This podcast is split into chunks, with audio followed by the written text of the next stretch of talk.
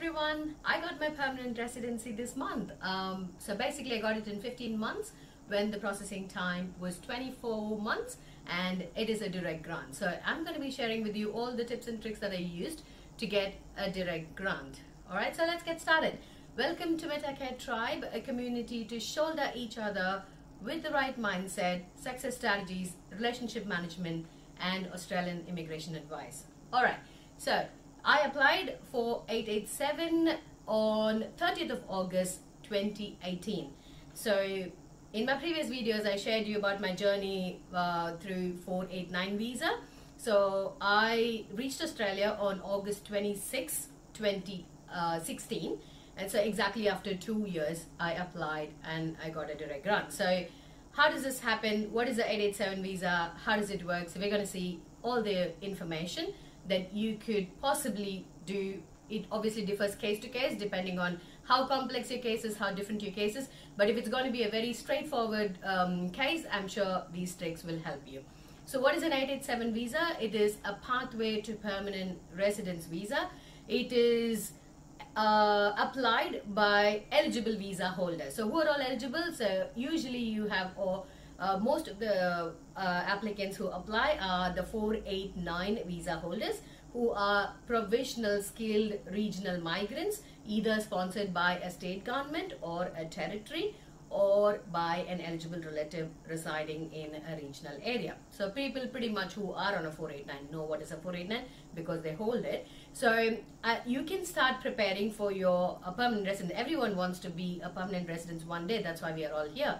So few people are lucky enough to get a direct grant 190 of you know permanent resident come to Australia as a permanent resident, which is not the case in most of the cases.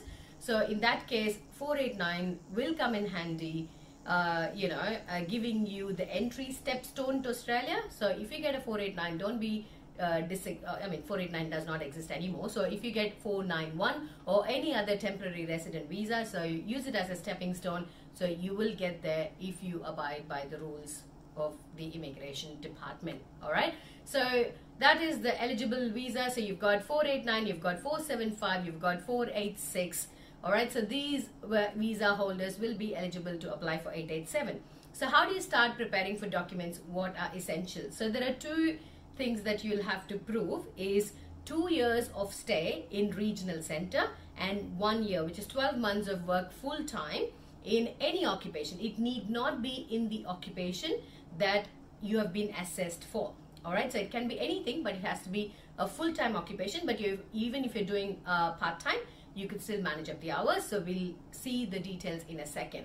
So the first condition, stay in a regional center for two years. So the regional area is the area given in your visa all right so the, there is a lot of confusion now. I get questions every day. So i'm on a 489 will the new regional centers perth and queensland be included as regional in my case? No.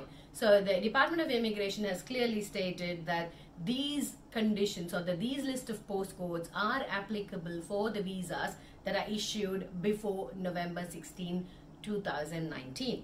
Okay, so the case is very clear for applicants who have received their grant before 16 of 2019, the regional centers or the regional area postcodes, and who have received it after. So do not get confused. Whatever time you apply for 887 has nothing to do uh, or with the grant that was given. So this 489 grant, the whatever conditions were given are the conditions that you have to abide by even if you're going to apply in 2021 2022 the visa grant that was given to you and the rules that are applied on your visa is the one that you have to abide by. So please be clear with that. Do not get confused. So in the regional areas uh, read your uh, rules very clearly because if you're sponsored by a state government or a territory so you will be given a list of regional postcodes and if you're sponsored by a relative, you'll be given a list of designated postcodes. I will give you a link to my Facebook post that has got all the details about the rules that will be imposed on a visa grant. So please go through that clearly. If you have any questions, please comment below.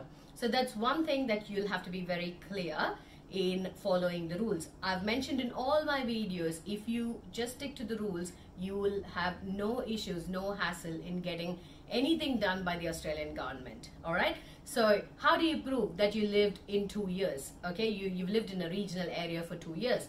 The first document that will stand for you is your lease agreement. All right. So lease agreement is a contract that is signed between you and the property owner or the landlord. It could be a direct agreement that you sign with the landlord or I personally would say uh, you it is very safe to go through an agent all right so i will uh, link a separate video uh, how to get uh, secure a property what are the safest ways because i have been cheated uh, by a direct lady uh, who, from whom i took a lease and she literally ran away with the, my bond money and i fought with the bond authority and i received my money back. So that's a totally different story. I don't want to get into that now. But that is something that could happen. So go through a proper uh, recognized agencies or even if a landlord just have proper documentation so documents evidences always speaks and it'll keep you safe so have a document ready so it, the document should have details about the start date of your lease agreement and the end date of your lease agreement and the amount you're going to pay uh, every week or every fortnight. Fortnight is two weeks. So usually the payment is done fortnight, but if you pay weekly, that's different. Monthly is generally not the scenario here. All right. So lease agreement is the first and foremost document which will speak. Most of the cases, if you're staying in a shared accommodation, you can get a letter, letter from the owner uh, saying that this person has lived from here this date to this date at this particular property and I would say if you're opening a new bank account your bank statement with that particular address will be another proof and if you're getting a, a driver's license Australian driver's license whichever state you're going to that will be another evidence for your address proof and any kind of communication with the workplace so your offer letter contract will have the address that you're giving as proof your super communication the super is similar to uh, PF in India. So if you have your super account, the super will send you regular uh, letter communications. You will be surprised about the letter communications here in Australia. Everything, most of the communication is through letter. Even if they send you an email, you'll get heaps of posts. So keep all those letter communications.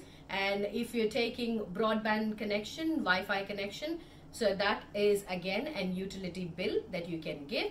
Um, so you can also give your power bill, your gas bill, uh, water depends sometimes the landlord pays sometimes you pay for it so depending on any any utility bills can be claimed. So i would say the more evidences you give so this is the trick.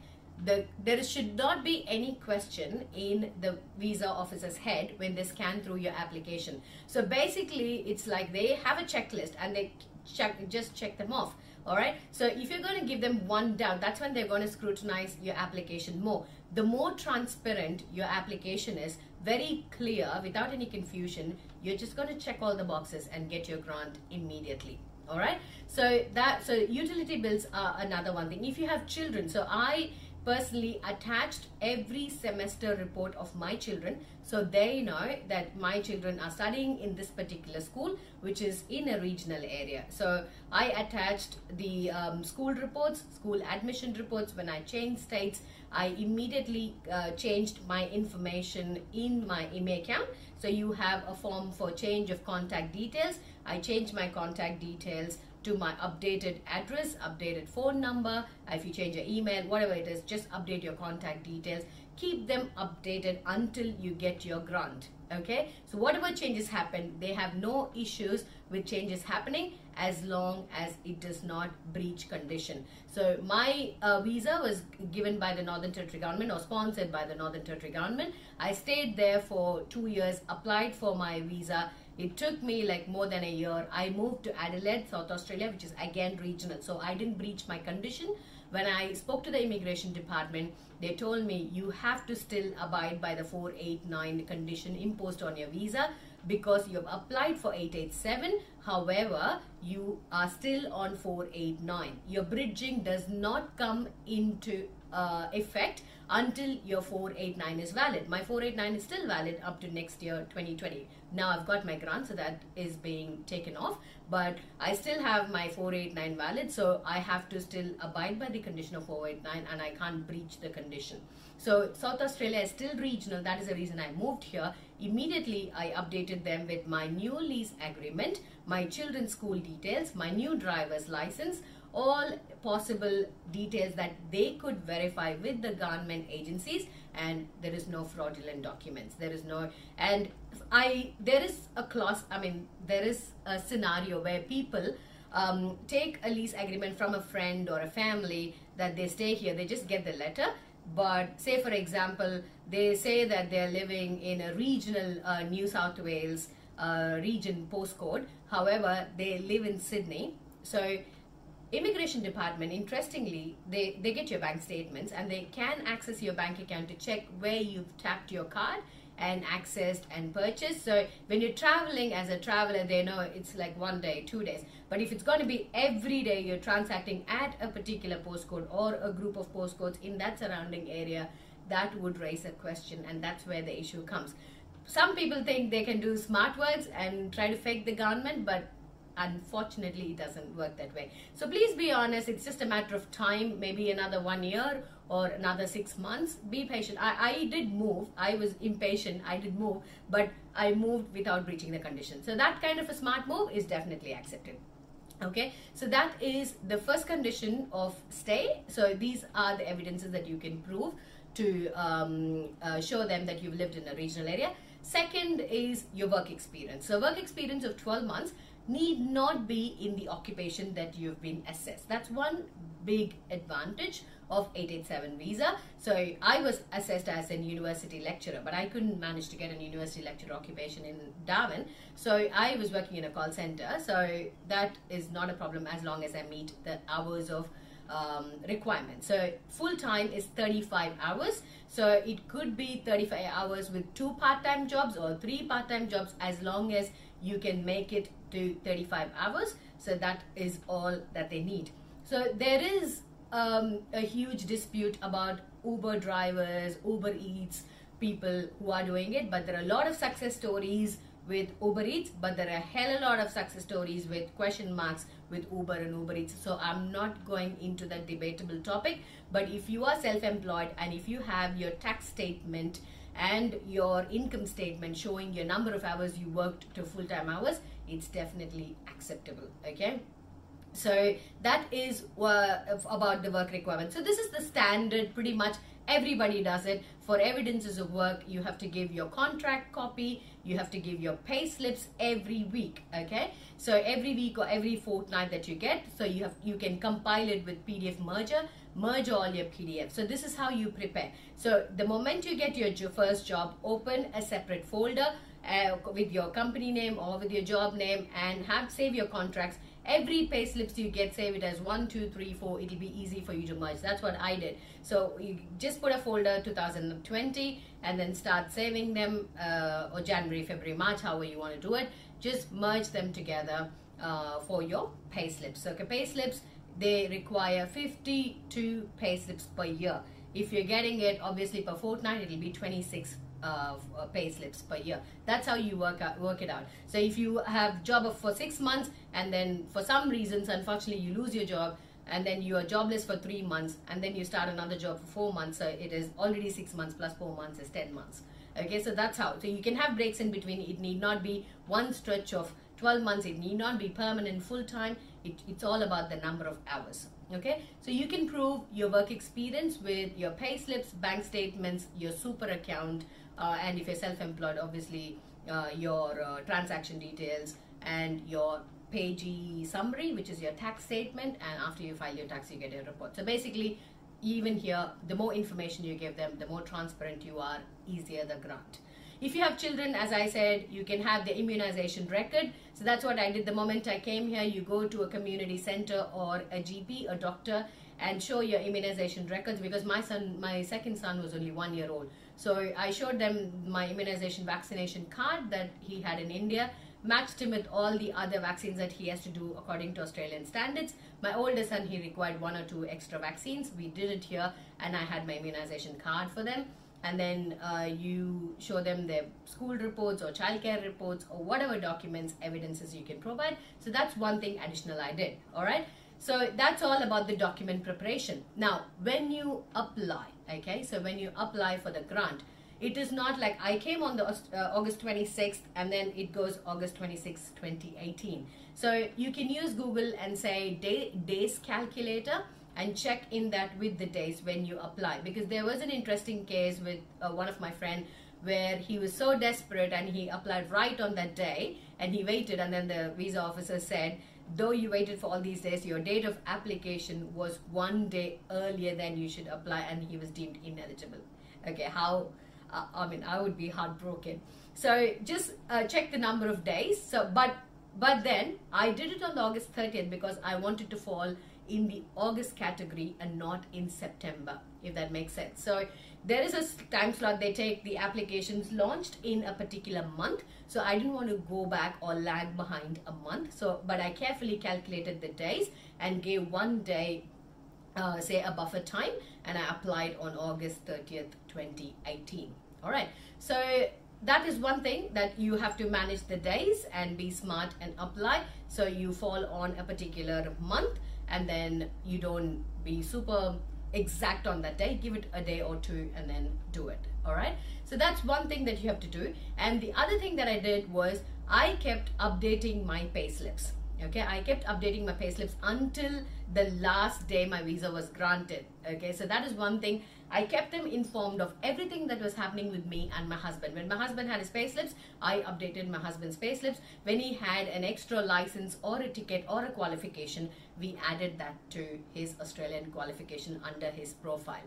So keeping them informed, keeping them updated tells them that you are really transparent with what you're doing and you know they they don't have any questions and the other thing is police clearance which is a mandatory document for um, Australian PR. So you have to give the police clearance that you get from India till the time that you arrive here. So your old PCC has to be attached. This is one thing most people do not do. They apply for a fresh Indian police clearance. Again, depending on how long you've gone to India or, how long you visited another country is again a clause. In my case, I visited maximum for three weeks or four weeks, which is not a criteria for me to obtain a police certificate again.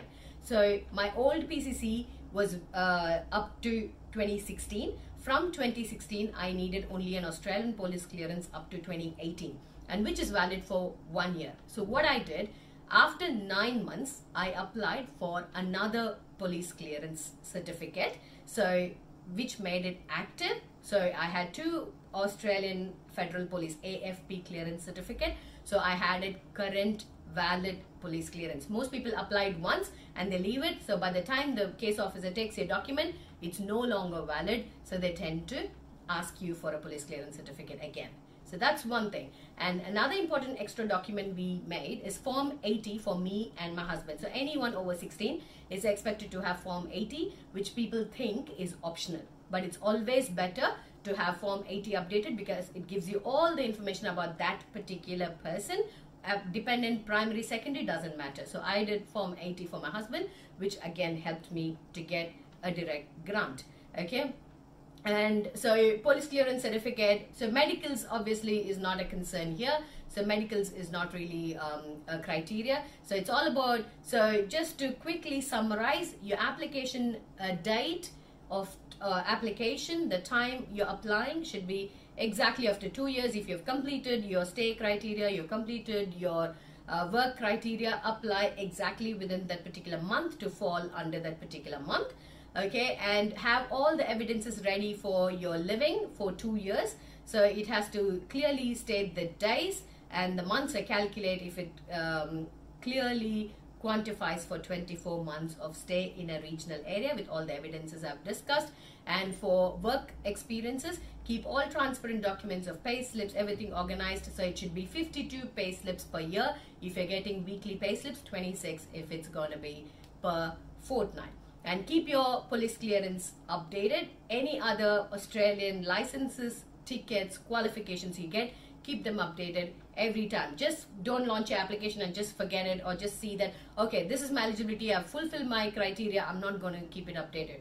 So it's obviously I'm at loss. So the more you put in the efforts, definitely I can see benefits because people who have applied before me, so many months before me have still not have got the grant. So this is the difference of that extra step that you take to keep them updated. Another final criteria that I, I forgot to mention is the English eligibility for the secondary applicants. This is a huge confusion for most of the people. So if you want to take IELTS for your secondary applicant, you, you're more than welcome to take, but there is a condition saying you could give English um, evidence in the form of letters from your schools and colleges that you've studied in an English medium. So all the education instruction was done in English. So we did that for my husband. We got that bona fide certificate from his schools and college and we just attached it as English evidence. Here we go. We got the grant for the entire family. So do not complicate. It's a very, very transparent process.